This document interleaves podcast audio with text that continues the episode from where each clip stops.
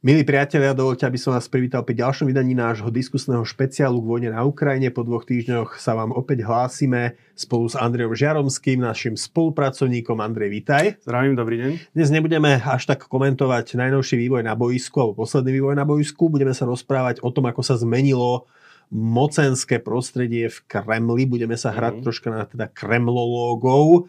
Um, my sme tu mali v jednej relácii tému ako by mohol vyzerať prevrat proti Putinovi v Rusku. Zmena mocenských pomerov. Zmena mocenských ano. pomerov.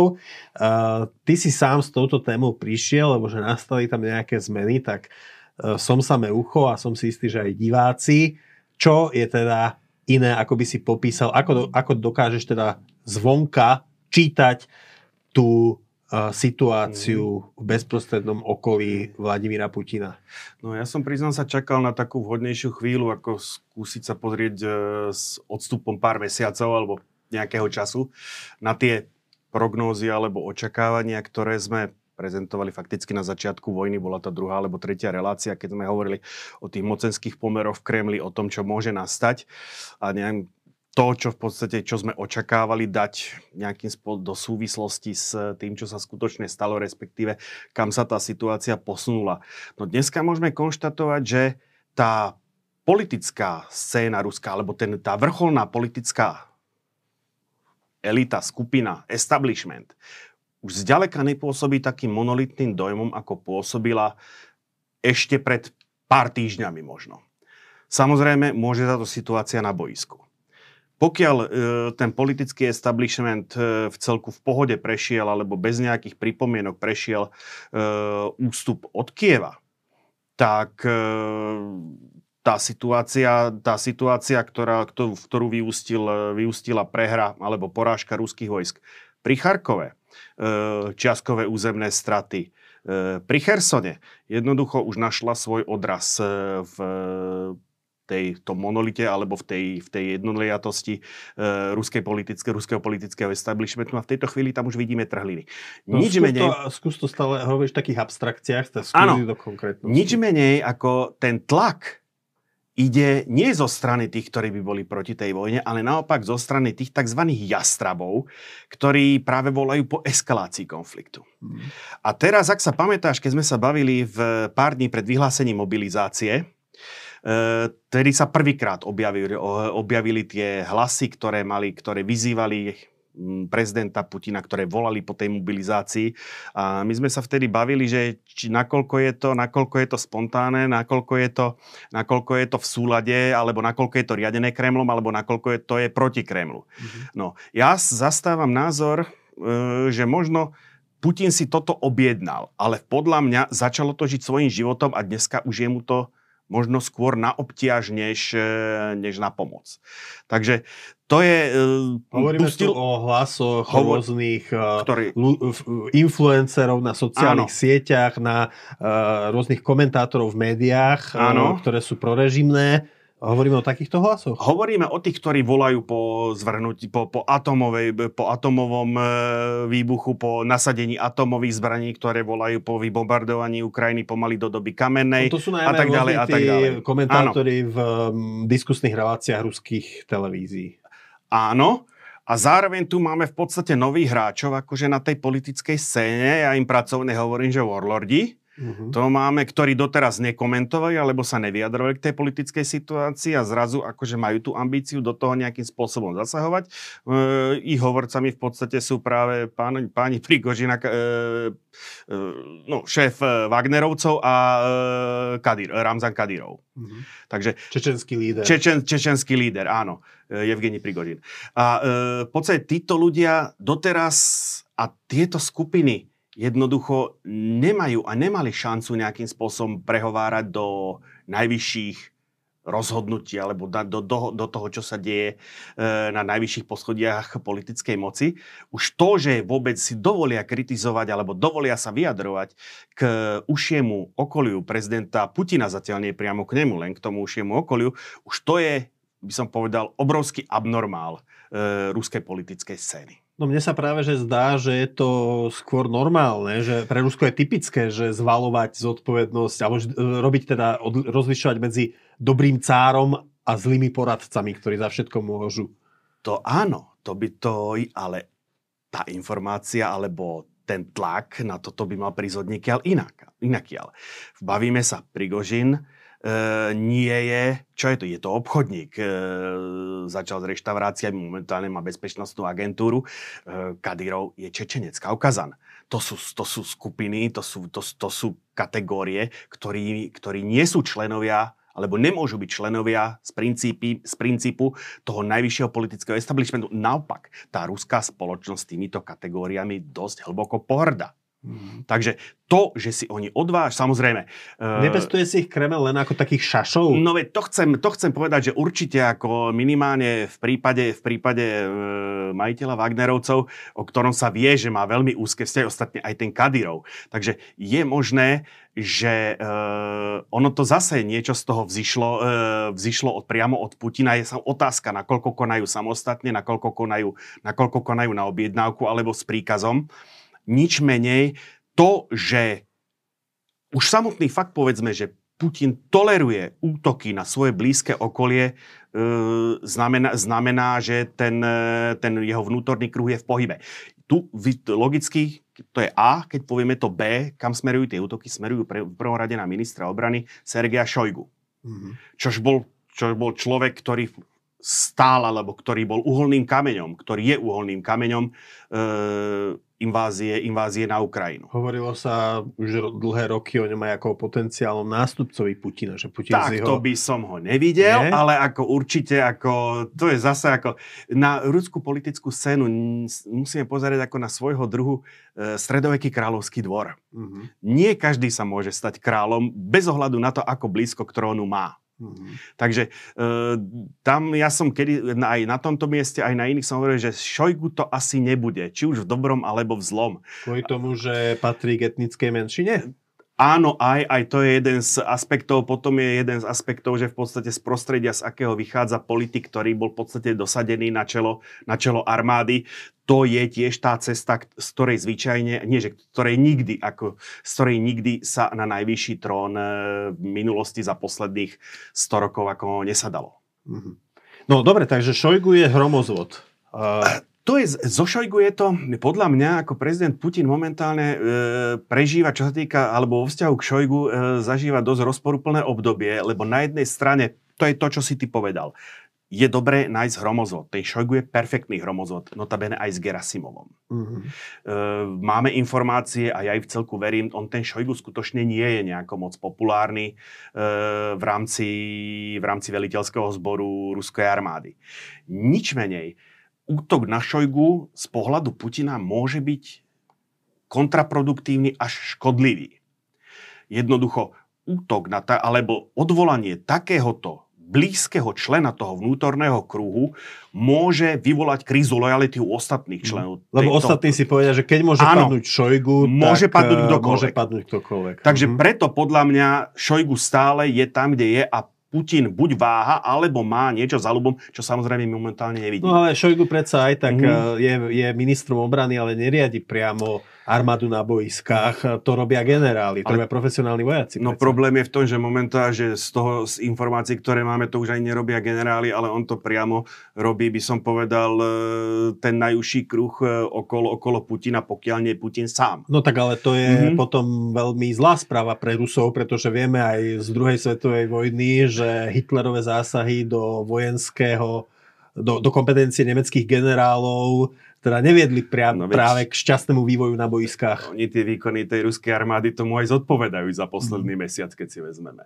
Mm. Takže e, teraz je otázka, e, ako čítať, ako čítať e, menovanie generála, generála Surovikina. Ktorý je považovaný za takého hardlinera, ktorý, opravom, ak sa mýlim, oni sú asi všetci, to sú všetci, to sú všetci. minimálne ako... ako má skúsenosť zo ano. Sýrie, kde teda tiež... Hej ono, keď nastúpal dvorníkov, tie komentáre boli takmer také isté. Mm-hmm. Tam akože mm, hľadať mekšieho, tvrdšieho, to je to až dodatočné, možno keď historici získajú prístup k nejakým podrobnejším informáciám a respektíve možno to vedia tajné služby, ale ako pre, pre zverejne dostupných informácií tam ťažko hľadať, kto je miernejší a kto, a kto je mhm. tvrdší.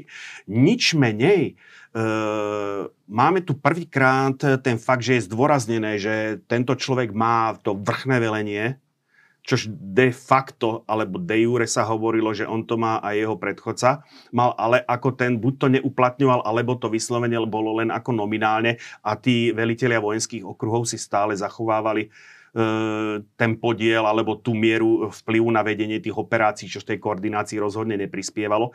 Ono je to momentálne, by som povedal, aj vyplýva z behu udalosti. Fakticky e, severné boisko okolo Kieva e, už od mája nie je činné. E, po úspešnej charkovskej ofenzíve, alebo teda v tej charkovskej oblasti, fakticky aj to severových, aj to východné boisko je výrazne zredukované a e, ten front, ktorý momentálne, tá, tá línia dotyku ukrajinskej a ruskej armády je momentálne dosť, alebo dostala takú dosť kompaktnú formu.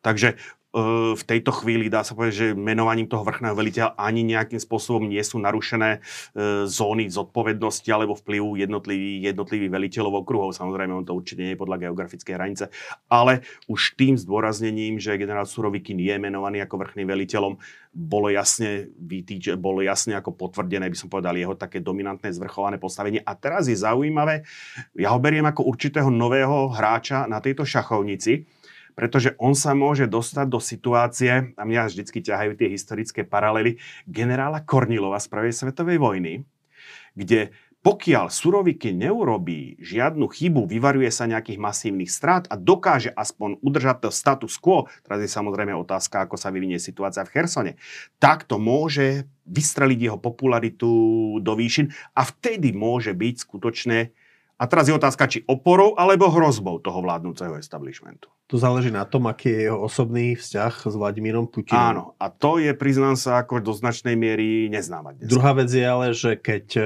zlyhá, keď sa bude naďalej teda ten front prepadať, ak budú Ukrajinci postupovať, oslobodia Cherson, tak uh, môže slúžiť ako obetný baránok. Tak to už bude ideálny obetný baránok, pretože ako jeho, môžu, jeho môže prezident Putin odvolať bez toho, aby nejakým spôsobom narušil e, mocenské siločiary v tom svojom vnútornom kruhu, aby vyvolal tú krízu lojality, lojality o ktorej hovorím. No, e, slovenská verejnosť samozrejme nepozná veľa tých e, ruských top predstaviteľov, okrem Vladimíra Putina, možno Šojgu, Gerasimov. Uh, takým hráčom, ktorý je známy vďaka tomu, že prezidentom už bol, bol Dimitri Medvedev, Áno. ktorý v čase svojho prezidentovania bol považovaný za takého toho prozápadného liberála, ale dnes je to na on... ruské pomery. Na ruské pomery, jasné. Uh, Putin ho potom uh, dal uh, proste do radu, hej, aby, aby, aby nehral nejakú samostatnú hru. Ale dnes je to práve Medvedev, ktorý verbálne a retoricky najviac teda hrotí a, a vyhráža sa atomovými zbraniami a všeličím iným. Ako čítaš jeho pozíciu? No úplne povedané, ja to čítam skôr, ja, ja nepovažujem Medvedeva za momentálne za nejakú validnú figúru na e, ruskej politickej scéne. Už len tým, že bol odsunutý ako do, tých, do tej pozície, do ktorej je. Uh, už by som povedal takto. Paradoxne tým, že zachoval tú lojalitu Putinovi v čase, keď on bol prezidentom a čiste teoreticky mal tú možnosť sa emancipovať, tak svojím spôsobom neprejavil sa ako silný vodca a v tých očiach Rusov uh, by som povedal, tá verejná mienka alebo tá, tá, tá ruská mentalita prestala jeho brať ako, ako možného nástupcu, ako potenciál nástupcu, ako, ako, ako hr, e, väčšiu figuru na, ša, figurku na šachovnici. Čiže je to Mo- taký pes, ktorý breše od boku. Moment, ja si myslím, že ako uh, Dmitriovi Medvedevovi došla táto situácia, alebo jednoducho začal sa cítiť v jednu chvíľu ohrozený, odsunutý. To je tak trošku podobná situácia, ktorá sa prihodila, e, ktorá sa prihodila Rudolfovi Hesovi po začiatku druhej svetovej vojny. E, a, pod, a momentálne táto agresívna retorika je len snaha práve zbaviť sa tej nálepky toho liberála, toho, toho, toho obalu alebo toho náteru, ktorý možno neprávom mu prischol. A e, ja to skôr čítam ako zúfalú snahu nejak rehabilitovať alebo reštaurovať e, svoje postavenie v tej mocenskej situácii. Práve keď tí protagonisti počiatoční tej invázie na Ukrajinu momentálne ako majú veľké politické problémy. Novým prvkom na scéne sú aj mobilizovaní vojaci. Mm, nie je tam, to samozrejme sa ne, ne, nebavíme o nejakej výraznej figúre, ktoré by ten, ten DAO mohol vygenerovať, ale ten DAO je sám o sebe silou a Áno. to, aké vášne ním, uh, ním burcujú. Takže ako by si zhodnotil uh, možno ten mobilizovaných vojakov ako nový mocenský faktor. Dneska hovorím, neriešime tie prioritne tie vojenské veci, dneska sa skôr zameriavame na tú, na tú vnútropolitickú ruskú šachovnicu. Mm. Uh, tu je, tu je tá, s tými mobilizovanými z politického hľadiska je ten problém a ja predpokladám, že niekto v, tej, v, tej, v tom ruskom politickom establishmente znalý histórie si to uvedomuje, že ak došlo k nepokojom, k revolúciám v Rusku, a či je to 1905, či je to 1917, a keď vezmem s určitými výhradami a adaptáciou na tú dobu, bavíme sa aj možno aj o roku 1991, bol to ten e, tým, tým faktorom, ktorý dal do pohybu tie revolúcie, revolty, bol, e, by som povedal, ruský ľud, ktorý dostal do ruky zbraň. Či už to boli v 905. 917. Mobili, od, odvede, mobilizovaní vojaci, alebo mobilizované obyvateľstvo, ktoré bolo nasadené na frontoch rusko-japonskej, respektíve e, Prvej svetovej vojny, alebo v 1991. to boli e, vojaci základnej služby, ktorí fakticky pasívnou rezistenciou, e, samozrejme s tichou podporou svojich priamých veliteľov, zabránili e, plánom e, úplne toho najvyššieho vedenia zosobňovaného ministrom obrany maršálom Jazovom. A teraz momentálne... Zosadiť Gorbačova zo, a zachovať sovietský zväz. Áno, presne aby, tak. Aby zabránili realizáciu tých plánov. A dneska podsa, a práve touto, realiza, práve touto mobilizáciou riešiaci vojenské plány Putin púšťa túto mobilizovanú ozbrojenú masu ľudí na scénu. Kto, čo v prípade pokračovania nepria, ne, nepriaznivého vojensk, nepriaznivej vojenskej situácie, čo v prípade že, táto, že, bude prekona, že bude pretrvávať táto geopolitická situácia, že bude pretrvávať sankcie, že bude pretrvávať e, dramatický pokles e, príjmov ruského štátu spôs- vyvolaný, vyvolaný poklesom, poklesom predaja uhlovodíkových palív, tak môže to priviesť nového hráča na tú politickú scénu. A keď sme na začiatku, na, na začiatku hovorili, že pred tými 8 mesiacmi alebo 7, že tá revolúcia je prakticky mizivo pravdepodobná a ak niečomu dojde, bude to v réžii palácového prevratu. Dneska práve, bars, ak ich bude aj len 300 tisíc, e, ten tá pravdepodobnosť nejakej revolty založenej na nejakom ľudovom hnutí dosť výrazne vzrástla. Preto si myslím, že nie je v záujme prezidenta Putina, aby nejakým spôsobom e, tlačil tie množstva alebo e, mobilizo, povolával do zbrane viac mobilizo- mobilizovaných vojakov, mobilizovaného obyvateľstva, než je bezpodmienečne nutné. Bude sa to držať, snažiť držať na úrovni, ktorú, ktorú dokáže zvládnuť, keby sa niečo stalo. Ostatne, ono už vidíme, že e, tieto jednotky majú problém, problém s disciplínou. Nedávno, mm. nedávno e, prestrelka, prestrelka v kasárniach v Belgorode, kde bol zabitý syn generála Lapina. Mm, čo tomu predchádzalo? Že vraj náboženský, že vraj náboženský spor došlo k, k urážke moslimských vojakov tadžickej mm. národnosti a jednoducho urážka bola natoľko silná, že obratili zbraň proti svojim dôstojníkom, proti svojim e, spolu že vraj tam do toho vstúpili kontraverzie medzi odvedencami, medzi mobilizovanými a medzi e, vojakmi, ktorí už slúžili. Uh, Andrej, je tu otázka, ktorú som, by som, je, je to troška odbočka, ale mm-hmm. chcel by som ti ju položiť v súvislosti s mobilizovanými vojakmi. Do akej miery títo vojaci um, vôbec sú schopní stabilizovať, vystúžiť ten front úspešne za situácie, kedy sme videli v tých prvých mesiacoch vojny, že mnohé deklarované spôsobilosti neovládala ani profesionálna ruská armáda, pričom tá profesionálna armáda mala obrovské straty ľudí, ktorí aspoň niečo teda vedeli z toho vojenského povolania, z toho vojenského chlebíka. Do akej miery tie obrovské straty vojenských profesionálov uh, dávajú teda tušiť, tú možnosť, že, že vlastne tých vojakov nebude mať ako keby kto na tú vojnu pripraviť. Aj keby dostali ten pár týždňový výcik, lebo tak počuli sme, že už mm-hmm. po mhm. pár dňoch boli mnohí odlifrovaní priamo na front, že vôbec nedostali tie nie, niekoľko týždňové alebo mesačné výcviky, ktoré, ktoré sa im slúbovalo. Uh, do akej miery teda tie obrovské straty profesionálnych vojakov, ktoré Rusko zažilo od začiatku svojej invázie na, na Ukrajinu, dávajú teda tušiť, že vôbec ani nebude možné um, veľmi dohlbky týchto ľudí, odvedencov mobilizovaných vycvičiť. Takto, že by, ako samozrejme, čítal som aj v tlači, objavilo sa, že nedostatok dôstojníkov, tohoto by som sa nebál. Ako, e, teraz bez toho, že by som hovoril nejako o kvalite toho dôstojníckého zboru. E, Ruská armáda má natoľko široký dôstojnícky káder, či už priamo v činnej službe, alebo v, aj v zálohách, že jednoducho oni tie dôstojnícke tabulkové počty, keď to takto poviem, či už pri tých 300 tisíc alebo viac odvedencov, e, mobilizovancoch e, v stave naplniť budú. Čo sa týka e, kvality, tam je, to samozrejme, tam je to samozrejme otázka. To je to, čo sme sa bavili minule.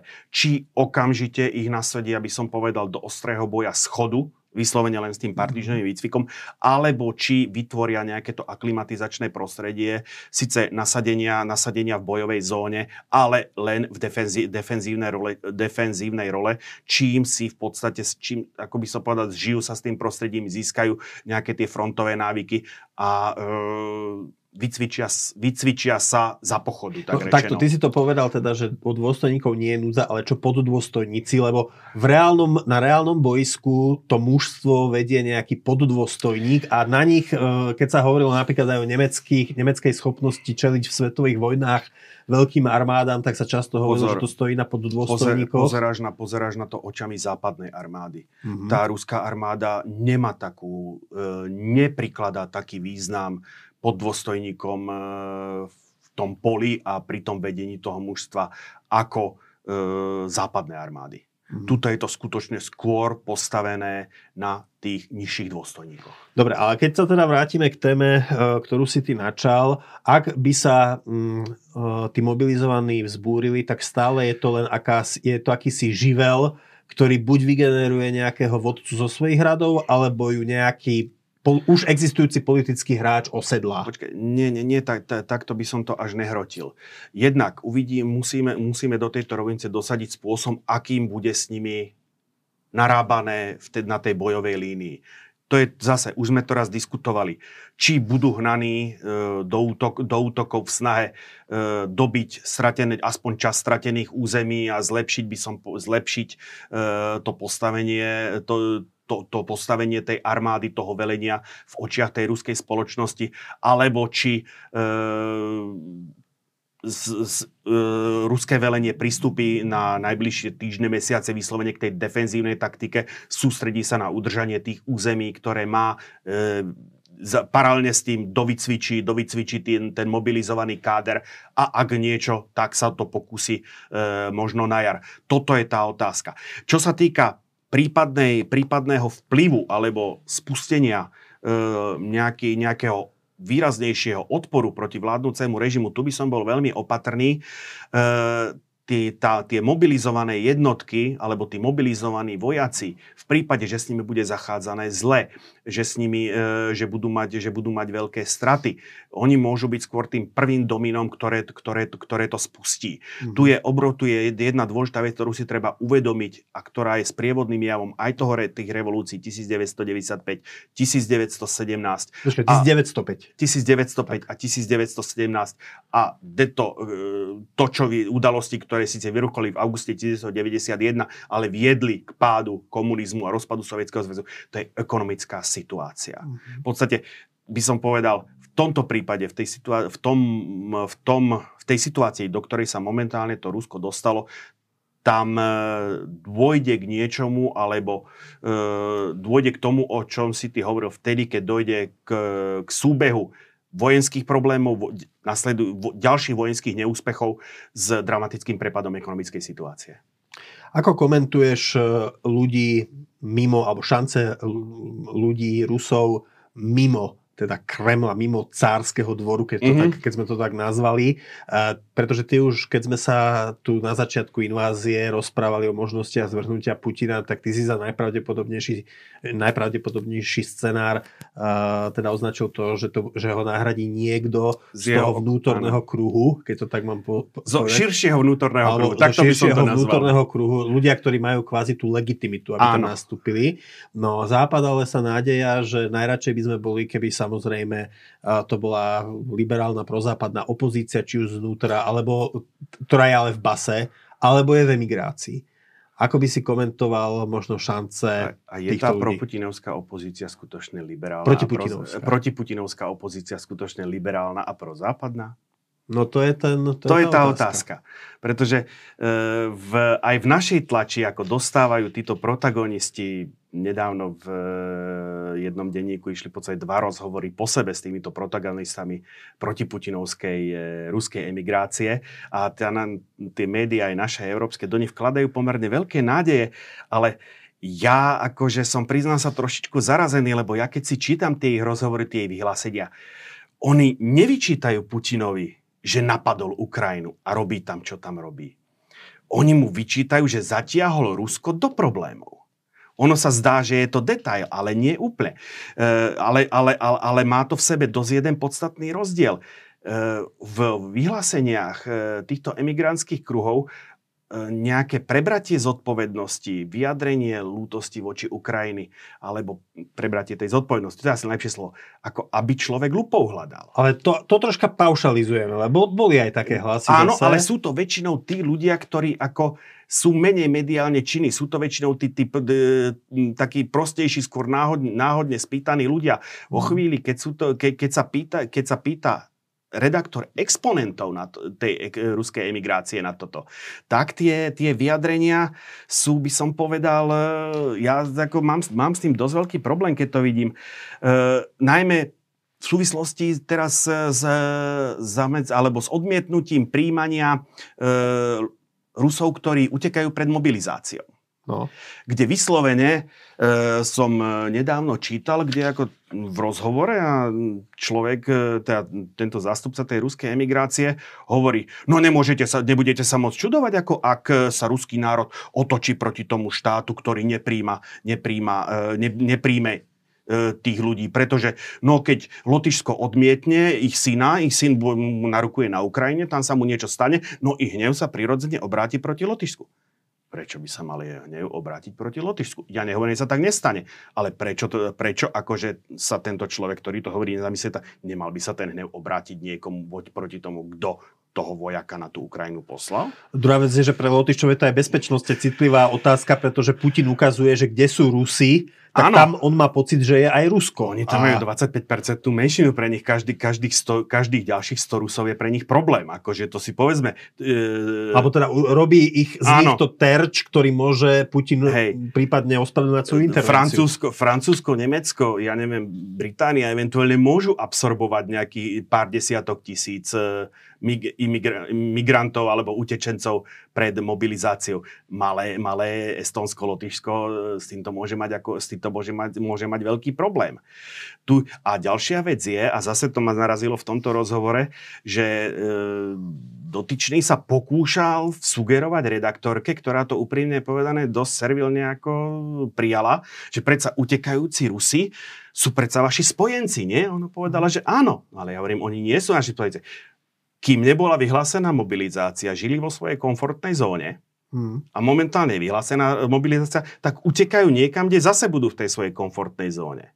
Hm. Ako otočia sa, ako prinesú nejakú, pozití- nejakú pridanú hodnotu tej, tej opozícii alebo tomu boju za e, demokratizáciu Ruska? No dovolím si silne pochybovať. Vieš čo, na druhej strane vždy to tak bolo, že keď Rusi boli, ruskí vojaci sa dostali na západ, Mhm. či už za Napoleona alebo počas druhej svetovej vojny, tak uh, oni zase boli konfrontovaní s iným svetom, boli konfrontovaní s tým, že Mhm. západ je blahobytný a priniesli si často domov aj tie myšlienky, alebo minimálne sa obávali potom Hej. tí ruskí vládcovia, že donesú si aj zo západu aj uh, jeho myšlienky. Čiže, um, vieš, mo, za, za úvahu by aj stálo to, že či neprijať týchto ľudí, týchto utečencov pred mobilizáciou, nech si už pred jej vyhlásením myslí No. čokoľvek, lebo aspoň pričuchnú tomu západu a možno sa vrátia e, do Ruska vybavení aj hodnotami západu. Lukáš, ale oni k nemu čuchajú 30 rokov. No to nie je tak celkom, No. lebo to nie je ako, že keď, ako Slovák, keď ide na dovolenku do Chorvátska, proste pre nich naozaj ako keď žiješ v ruskom vnútrozemí, tak ako pre teba nemusí byť bežné ani to, že máš pas. Hej. Podľa mňa s výnimkou tej najbohatšej elity nie je bežné No, cestovať sem do sa zase dostanú len tí, ktorí ten pas majú. Tí, ktorí No, ten, tak mnohí si ho vybavili. ten, ten pas si nemajú. asi tak- vybavili. No hej, ale ako, vieš, uh, momentálne, mom, to, to je, hovorím, ten problém. Doteraz akože nikoho tam tá vojna nepálila, lebo to brali, že sa ich, že sa ich to netýka. Zrazu, mm. ako... A hovorím, už som to raz povedal, utekajú, lebo chcú mať zase od tej vojny pokoj. Čiže ty si skeptický Ja som skeptický v tomto smere. Migrácie. Áno. A zas, e, v podstate zarazil ma taký posledný aspekt e, z tej série tých rozhovorov, kde zase redaktor sa pýta, a čo zodpovednosť ruskej inteligencie e, pri nástupe Putina hmm. e, k moci, alebo pri tom, že sa z prezidenta stal autokratom. Hmm. A e, zástupca emigrácie reagoval okamžite proti okamžite útokom. Čo, jak naša inteligencia? Veď predsa objímala sa s ním, Macron, e, obývala, objímala sa s ním Merkelová, objímal sa s ním Macron, Clintonová. To ako západní lídry vytvorili Putina. Takže zase tu máme podsunutý ten narratív, no za všetko zlé v Rusku môže Západ. Čiže Putin hovorí, že Západ vohnal Rusko do vojny na Ukrajine a pro, protiputinovská opozícia hovorí, že Putina vytvoril Západ. No ono to z tohoto, ke, keď zoradím to, čo som pred chvíľkou povedal, tak ako ono to z toho vyplýva. A úprimne povedané, ja som z toho krajine znepokojený. A zvlášť mm. z toho, že, nenaj, že e, z týchto zástup, z týchto, z týchto ľudí e, a oni sami seba pasujú akože do pozície, že e, do 20 rokov ako budeme vládnuť ako v Rusku, na mhm. betón. No, e, pri tom rozhovore so zástupcom tej televízie Došť, ako to padlo úplne otvorene. Dnešná emigrácia bude do 20 e, rokov vládnuť v Rusku. No a my si potom spomenieme, kto sa k nám správal slušne a kto nie. To sú veľmi zlé vyhliadky. No, ty, ty chcem povedať, no nie, čo, z tohto, čo z týchto možností chcem povedať, by ešte dávalo... Nej, ty chcem povedať toľko, že to rozhodnuto Rusi vnútri Ruska. Mm-hmm. Nie Rusi mimo Ruska. Mm-hmm. Takže e, platí stále to, e, čo, čo, čo som povedal na začiatku a čo dneska počiarkujem. Toto si musia rozhodnúť sami v Rusku. Či budú naďalej e, pokračovať, podporovať ten vládnúci režim, ktorý ako ich e, zatiahol ako do, do tejto vojny, alebo či dospejú k rozhodnutiu, že tá zmena režimu je žiaduca. Nič menej stále platí menovateľ, o ktorom som povedal, e, prezident Putin je pri moci viac než 20 rokov, mal dostatok času, aby vytvoril systém by som povedal, bezpečný pre neho, e, vyskladaný z ľudí, ktorí sú mu lojálni a evidentne to funguje momentálne. Vidíme síce trhlinky ako na tom, na tom ruskom politickom establishmente, ale ten režim zatiaľ sedí pevne vo, svojich, vo, svojich, vo svojom sedle. Nič menej platí zase aj druhá, druhá axioma, že zmeny v Rusku prichádzajú náhle. To bolo posledné slovo. Mm-hmm. Andrej Žiarovský, ďakujem, že si dnes prišiel. Ďakujem aj vám, milí diváci, že ste si nás dnes zapli. Ak sa vám toto video páčilo, dajte nám like a staňte sa odberateľmi kanála Postoj TV. V takom prípade už nikdy vám podobné video neunikne, neunikne vašej pozornosti. Dovidenia a pekný deň. Dovidenia, všetko dobré.